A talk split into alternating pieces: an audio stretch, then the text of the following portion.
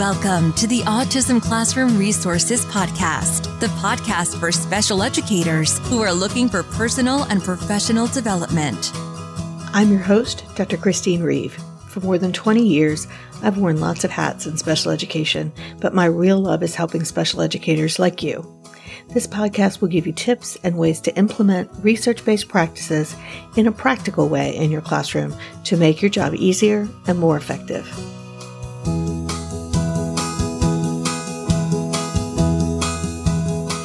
Welcome back to the Autism Classroom Resources Podcast.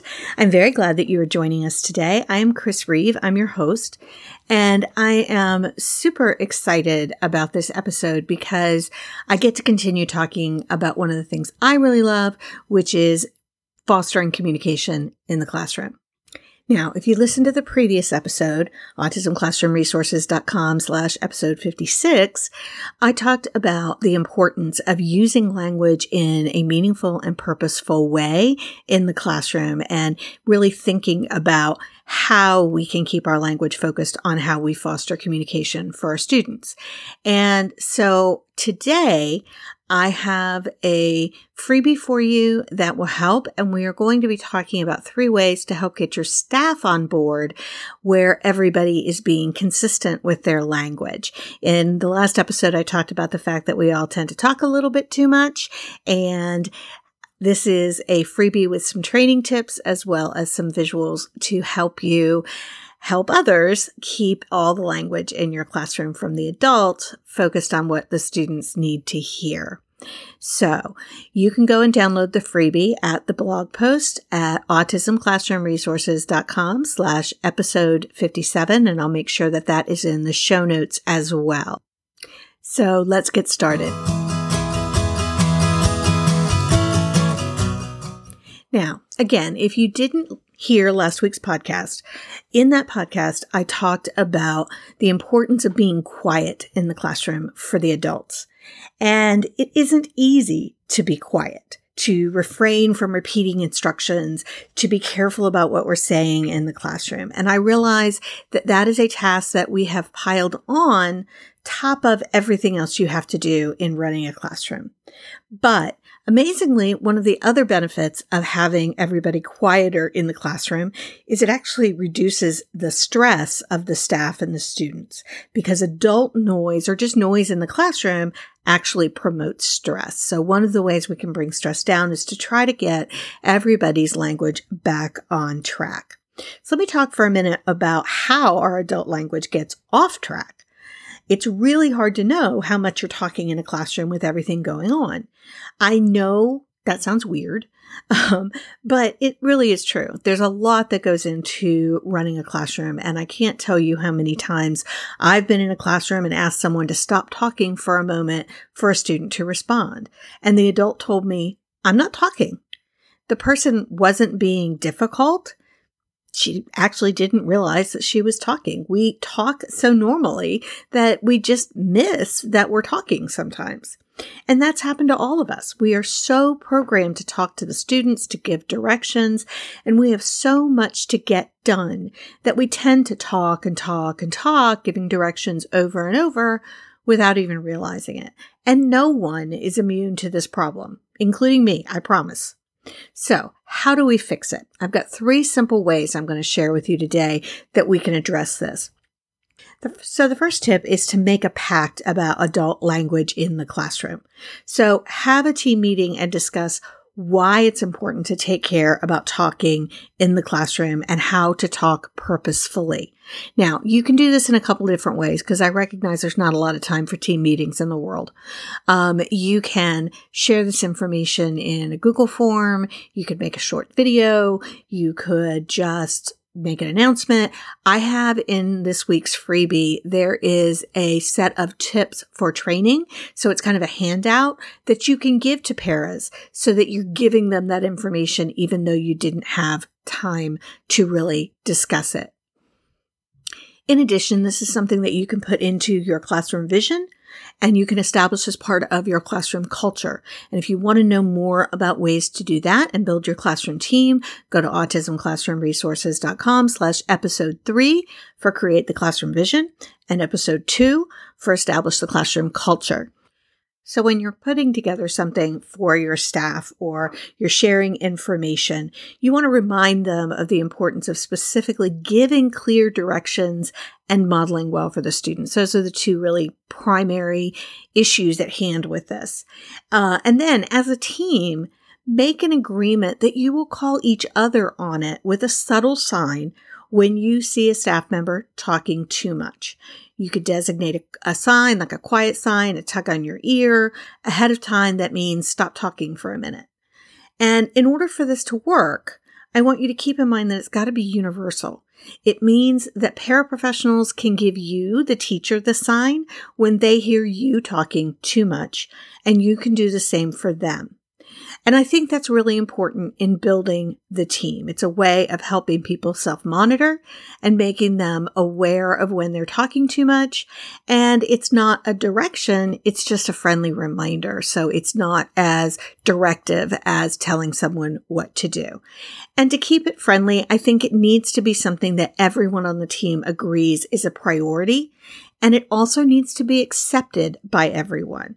So as a teacher, the more that you encourage staff to give you feedback on your behavior, the more they will be willing to accept feedback from you on their behavior.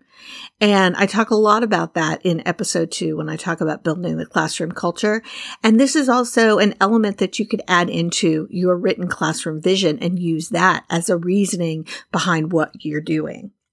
The second way to try to get adult language back on track, particularly if you're having a hard time with your staff understanding why it's important, recognize that you are observing it and giving them feedback if working as a team doesn't work, is to get an outsider's opinion. One of the advantages I have of consulting in the classroom is that I'm an outsider. In other words, I don't live in the classroom every day. And that gives me a different perspective than when I'm the teacher or a paraprofessional running the classroom. When I'm running the classroom, my brain is immersed in what I'm doing. When I'm a consultant, I get to stand back and watch. It's hard to do that when you're actually in charge of the classroom. And sometimes it's really helpful to have an outsider's perspective. If your team isn't agreeing, think about asking a colleague, maybe your speech pathologist or your administrator to come in and do an observation. And I know that that can be uncomfortable and often, you know, we get observed enough. We don't really want to ask for more, but sometimes an outsider can make the point more clearly to everyone on the team that we have to address adult language in the classroom. Speech pathologists could also come in and model and demonstrate how to effectively model communication and language. That's a piece of what they do, particularly if they're providing consultative services. Now, this is really important, not just because it's somebody from the outside uh, who is observing and maybe seeing things that you're not able to see. It's also important because sometimes there is a, a natural human tendency that we listen to people who aren't the people saying the same thing over and over. And I have had that happen. When I ran a program, I we had a consultant come in and I was mortified because my staff was asking him all of the questions that I had been telling them all this time. And he was telling them the same thing I was saying, but they were listening to him and they weren't listening to me because they hadn't done any of it. And I remember when we had lunch with the, with him. I got to have lunch with him and I was mortified because I was like, I've been telling them all this. And I said, Michael, I have been telling them all the things you told them today. And he looked at me and he said, Chris, I know it's not you. The difference is I flew in on an airplane and that made me special. And I have to tell you, that was early in my career, and I thought it was kind of funny. I have to tell you, I've used it many times since then in my career because there is some value of having people from the outside give some feedback. So, whether that's an administrator or a speech pathologist or even the training handout that you can download for free, sometimes it's just useful for them to hear the same thing from other people. And the third way that you can help to get communication from adults back on track in your classroom is to use visuals. And if you've listened to the podcast or read the blog for any amount of time, you know that I love visuals for students and for adults. So put up reminders in the room about what to say and what to wait for. So you can put up posters with examples of scripted language for the adults. We used to do this in the preschool where I worked. I'm terrible at pretend play. I get caught up in trying to figure out what I'm teaching, and I don't always feel like the language that I'm trying to model during play sounds right. You can use scripts for the adults for pretend play to help them model during that time. So, for instance, narrating the child's play, it might expand language that you might not think about when you're in the middle of this activity and trying to decide what to do next. Similarly, you might want to put up reminders for a student to, to wait for a student to respond or about not repeating directions. And in the free download, I've got a poster that you can put up in your classroom that's got some basic reminders just as a reminder for everybody. And I think I would emphasize that it's a reminder for you as well. Um, so there is a brief handout for training the staff. There's also a, a poster with some reminders to help them and they are fitting in the same color scheme as my visual reminders for staff that I use for other things so they fit right in.